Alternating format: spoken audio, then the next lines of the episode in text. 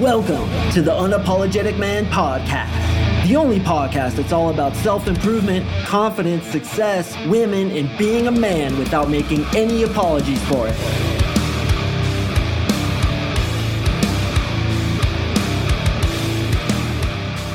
What is up, guys? Thank you for tuning in to another episode. And this one is part two of a two part series called FBI Negotiation Master Training. If you haven't heard part one, that's fine. They're not sequential, so you can listen to this first, then go back and check that one out, which I would highly suggest because that one had some awesome information in it, as does this one. And in this one, we're going to talk a lot about like negotiating pricing on something you're trying to buy or even selling something. Before we jump into the content, want to thank you guys from the bottom of my heart for all the awesome testimonials and reviews that you're leaving.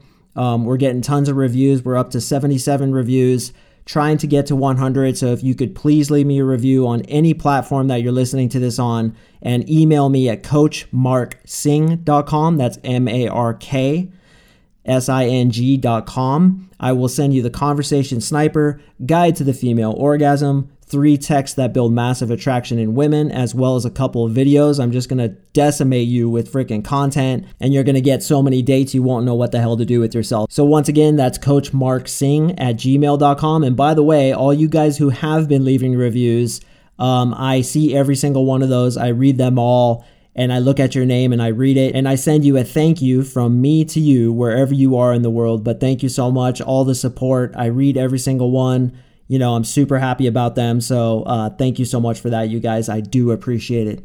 All right, well, let's jump into the content. And since the negotiation part is, in my opinion, the coolest part of this, let's start with that. What do you say? All right, so in the book, and the book is called Never Split the Difference by Chris Voss, V O S S. I highly suggest it, but if you want to get the notes for this, go ahead and email me as well at coachmarksing at gmail.com especially the negotiation stuff. It's kind of like specific what you have to say, and it may be difficult for you to remember just from this podcast. So if you're serious about this and like you're going to buy a car or even a house or whatever, and you want to get this in your back pocket, hit me up. I'll send you the notes for this. Um, check this out. Chris was telling the story about how he bought a 4Runner, Toyota 4Runner, and it was $36,000 sticker and he got it for 30 grand. So he got it for 6 grand less than asking price. Bro, I just bought a Toyota 4Runner a couple years ago too. I paid full price for the thing. Like I didn't even really know you could negotiate, especially 6 grand. I mean, what are the markups that they do? Like how much do the dealers buy this from the manufacturer? That's what I'm wondering. But now that I know about this, what I'm going to do the next time I buy a car is I'm going to use this exact method or the second method I'm going to explain, which I think is actually a little bit better. But the book is called Never Split the Difference. Okay. And what that means is don't negotiate in a way where you set a price and then you start coming up. Now, in this one, he sets the $30,000 price and he just sticks with it. So let's go through the script and I'll show you everything that was said and how he got his price. And then what we'll do is go through why it worked with all the psychology and everything like that. Okay, so first of all, the salesman comes in and says, Yeah, you know, the sticker price on this is $36,000. And Chris says, I can pay $30,000 and I can put it all up front. I'll write a check for the full amount right now. I'm sorry, but I'm afraid I just can't pay any more than that. The salesman says, Look, I'm sure you can understand we can't do that. You know, the sticker is $36,000. Then Chris says, How am I supposed to do that? Silence. Okay, waits for the salesman to come in, and that's important. We're going to talk about that. Salesman says, "Well, you know, I'm sure we can finance the 6,000, you pay 30, we'll finance the, the the rest. How's that sound?" Well, Chris says, "You know, it's a beautiful truck.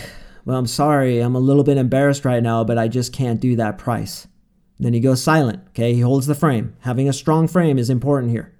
Okay, so any response that isn't an outright rejection of your offer means that you have the edge and they're thinking about it. So the salesman does the old dance where he goes and talks to his manager, right? And so he comes back and he says, I spoke to my boss and we can do 34,000. Okay, already he's talked him down $2,000. That was a $2,000 lesson we just learned. So hit me up for those damn notes, man, because you, you could really use this. All right, so then Chris says, Wow, your offer is really generous because this is the car of my dreams. I really wish I could do that. I really do. This is so embarrassing. I simply can't. Then the salesman goes back to his manager because Chris stayed silent after he said that. And he says, You win. My manager okayed 32500 All right, so how much has he gone down now? He's gone down 3500 Okay, so Chris says, Wow, I'm so grateful. You've been more than generous, and I can't thank you enough. But I'm sorry, I, I just can't do that. Then the salesman goes back to his manager, comes back, and says, We can do that. We can do that price. Now, you may be thinking, like, how in the hell did that work, right? First of all, Chris seemed to be differential. And what I mean by differential is giving the other guy the power. But that's the point, isn't it? As we talked about in part one, you want to make your counterpart feel like he has the power and he's helping you by giving you the price that you want. Meanwhile, you're driving off the lot, paying $30,000 for a $36,000 car, laughing all the way to the bank. So if you have to give him the power, quote unquote, in order to get the deal that you want, it's the smart way to do it. Wouldn't you agree? So, first and foremost, you have to say no without saying no. Okay, and this is a very powerful negotiation technique where you say no in a different kind of way. So, here's two examples. Your offer is very generous, but I'm sorry, it doesn't work for me. Okay, it doesn't work for me. That's like saying no, but you're not saying, like, nope, I will not do that. Okay, here's another one. The price you offer is very fair, and I appreciate you taking the time to explain. I really wish I could pay that amount, but given the current circumstances, I'm financially unable. Okay, so you're deferring once again, and you're even saying, Hey, I apologize, man. Like, what you're doing is cool. You're being cool to me, but I just can't. I just don't have the financial ability to do it. Now, what is this guy thinking? He's like, Oh, this guy's cool. You know, he's trying to he's trying to do his best. He's he's apologizing that he doesn't have the money, but he just doesn't have it. So what the fuck am I gonna do? And then they want to help you. It almost puts like the negotiation in their lap to figure out a way to help you out, and then they feel like they're the ones in power. Okay, now one thing that he said in this whole thing was, How am I supposed to do that? Now that works back to what I was talking about, which is basically having him negotiate with himself.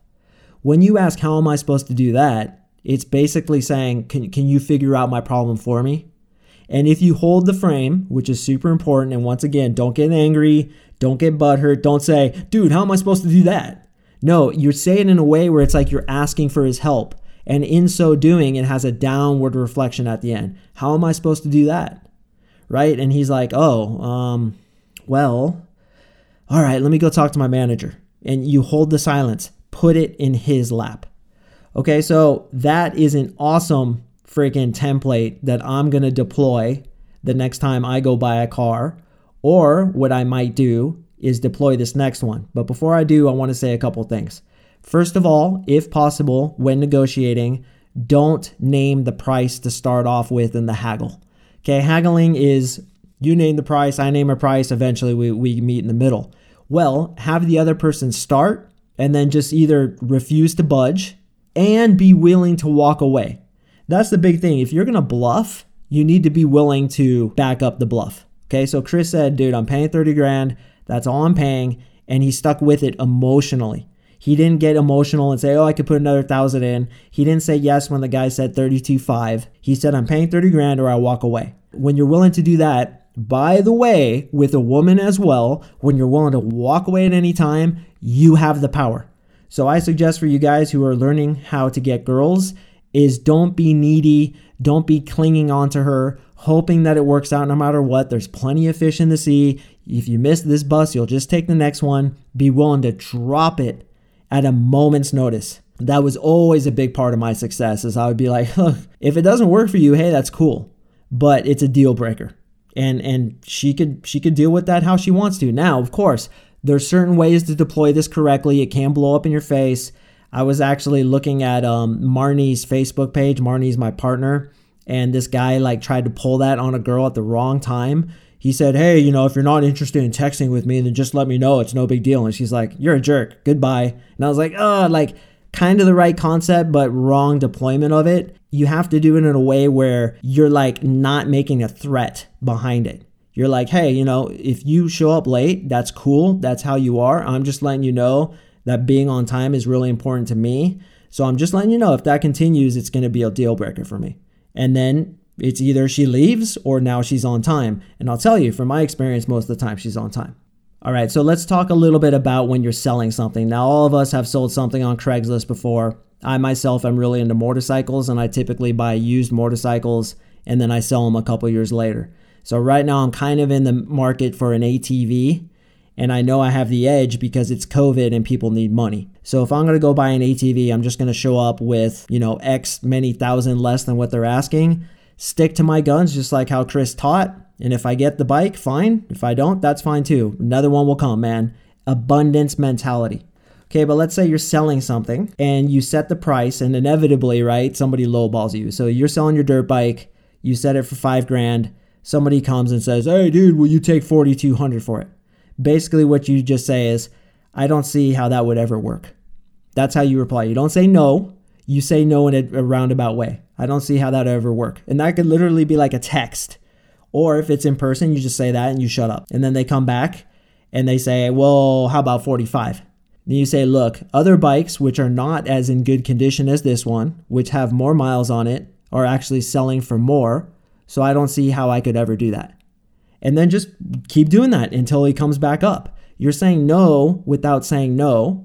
And I'm going to get into how to do that in just a minute. But there's an example of how to set the price, stick to it, stick to your guns, control the frame, don't get emotional, stay in your inner balance point, have an abundance mentality. Somebody else will come. I'm patient. Patience is huge in negotiation, and you will get the price that you're asking.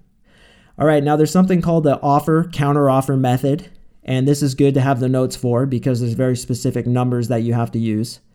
So, what you want to do is set your target price, okay? So, your goal. Let's say you're buying a $36,000 car and once again, you want to get it for 30,000. So same prices that I was talking about before. Car is 36, you want to buy it for 30, but here's a different method and this is pretty baller as well. Okay, so first and foremost, you want to set 65% of your target price. So if you're trying to buy a $36,000 car, you want to set 65% of that price, which would be 19,005. So you say to the salesman, I can pay 19,005. Obviously, he's going to laugh at you. If he laughs at you, you got to hold the frame. Keep a straight face. Don't get butthurt. Don't look away. Look him in the eyes. Okay, so what I'm saying here is he's selling it for 36K. You want it for 30K. So first, you're going to lowball the shit out of him at 65% of 30K. Then you're going to come up to 85% of 30K, then 95% of 30K, then 100 of 30K. Okay, so those are the raises that you're going to do very tactically. You set the price 19.5. He laughs. He's like, there's no way. You know, we may be able to do 34. Then you say, okay, well, looking at my finances, I can I guess I can come up to 25.5, which is 85% of where you want to land. Then he's like, what? He's like, no, it's not going to work for us. We can go to 33. then you do some calculations, you really think about it. You say, I guess I can go to 28.5. Now that's 95% of the 30K that you want to pay.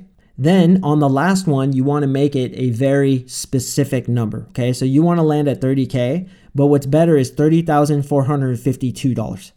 Now, why do we do that? Because it looks like you're digging up every last chunk of change that you have to the point where you're like paying $352 rather than just like 30,000.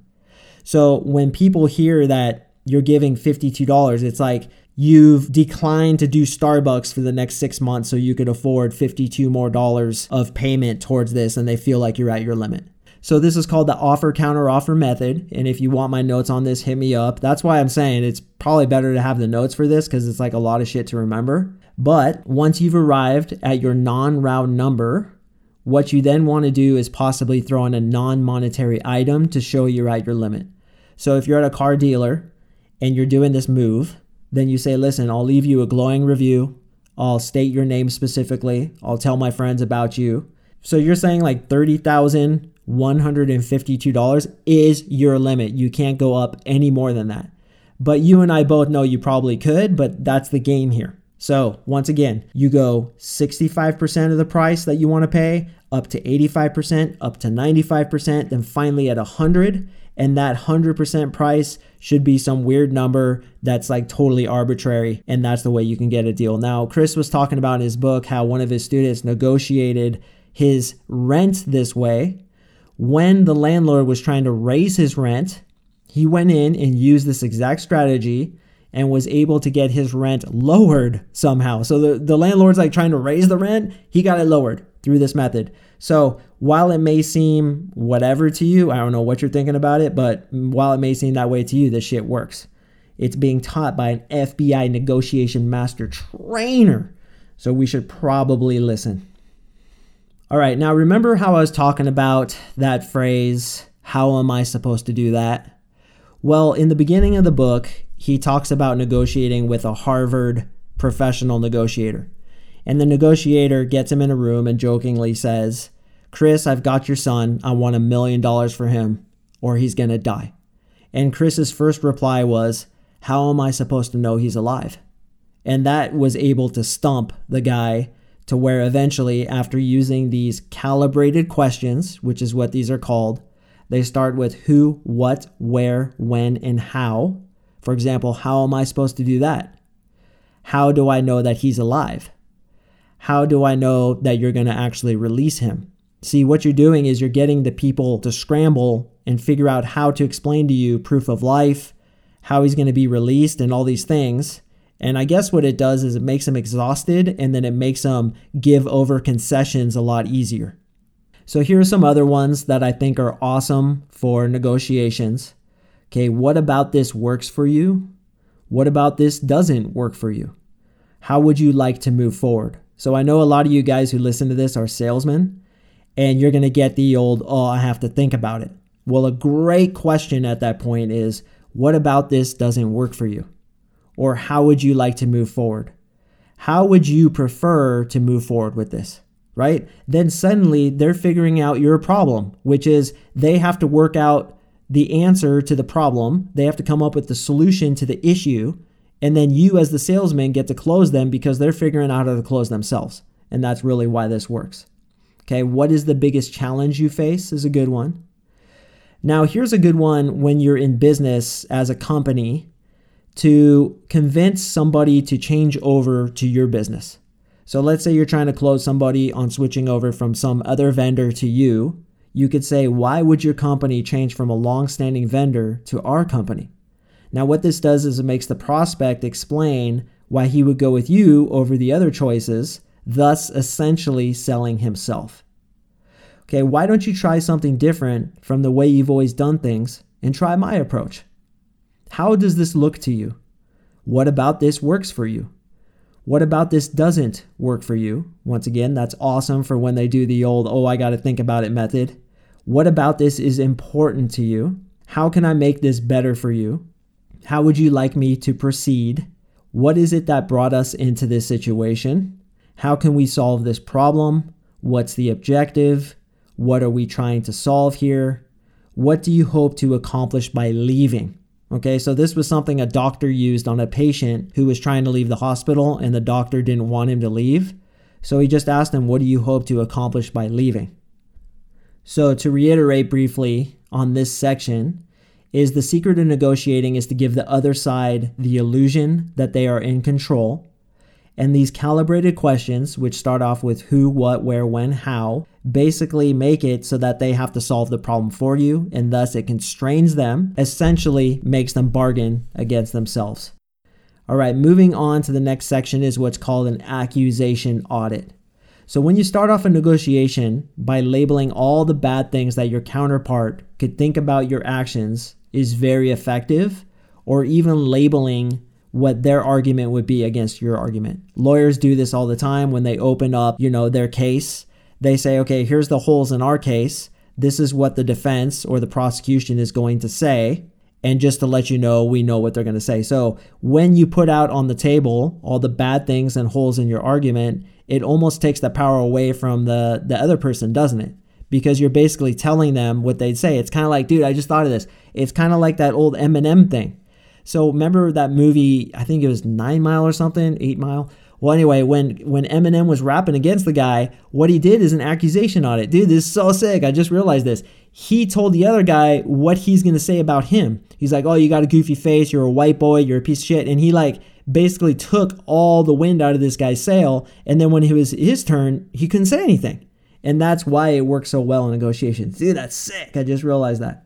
Okay, so uh, some statements you could say there is it seems justified that you think that I was apathetic to your situation. This would be great to say to a girl when she's mad at you. You know, it seems justified that you think I was apathetic to your situation.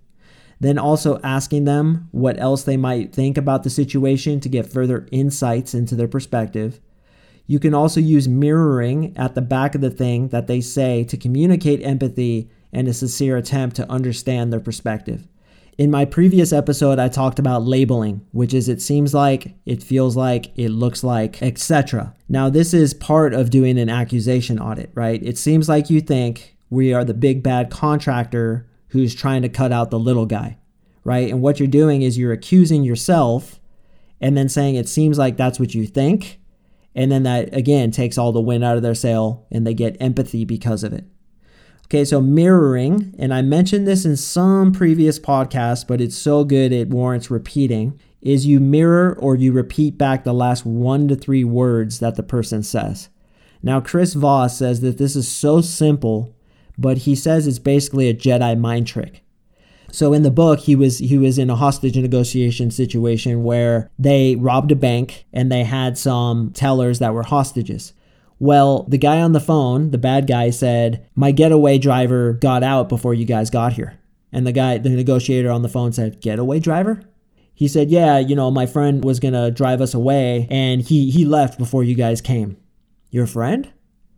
Yeah, um, and he just kept digging himself into the hole because he would just mirror back some of the key words that the guy would say. And when you do this, people go deeper and deeper and deeper. And I'll tell you, it's awesome to do with girls because they feel like they're truly understood by you, right? She's talking about her day. You mirror back some of the important words in what she just said. She goes deeper into it. You mirror back again. She goes deeper into it again. I do this all the time on Marissa, and she doesn't really notice it. And frankly, it's not manipulative. It's showing that I'm truly listening. It is, in fact, a compassionate way of listening because it's showing I'm interested to learn more. She goes deeper and deeper, and that's how people like to be listened to. They want you to shut up and listen to what I have to say and go into it more and more. The more details you say, the more they feel they're listened to, the more rapport is built, and then the better result you can get from the negotiation. All right, to round out this episode, I want to give you a few bonus points, some individual points that I think are really cool. The word why generally pisses people off. So, for example, you wouldn't say, Why did you do it? Why did you do that? But instead, What caused you to do it?